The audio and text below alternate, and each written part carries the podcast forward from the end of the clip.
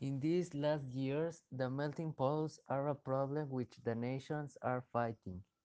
If the sea level increases, many cities or complete countries could disappear. It is not fair that we finish with the lives of the animals that live there.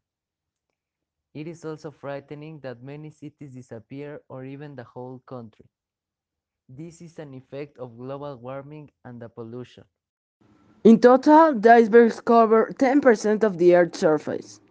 Imagine if it were to melt, the havoc it would cause, mainly flooding cities and taking away the habitat of animals living at the poles. Melting of the icebergs have contributed to the 2.7 centimeters rise in the sea level since 1961 and has also had a great impact on the climate. The temperature of the climate around the world has killed many animals that, because of the melting of the iceberg, has lost their homes. Also has increased in drinking water and that generates less water for human consumption. That and more are things that we humans have generated the mismanagement of industries.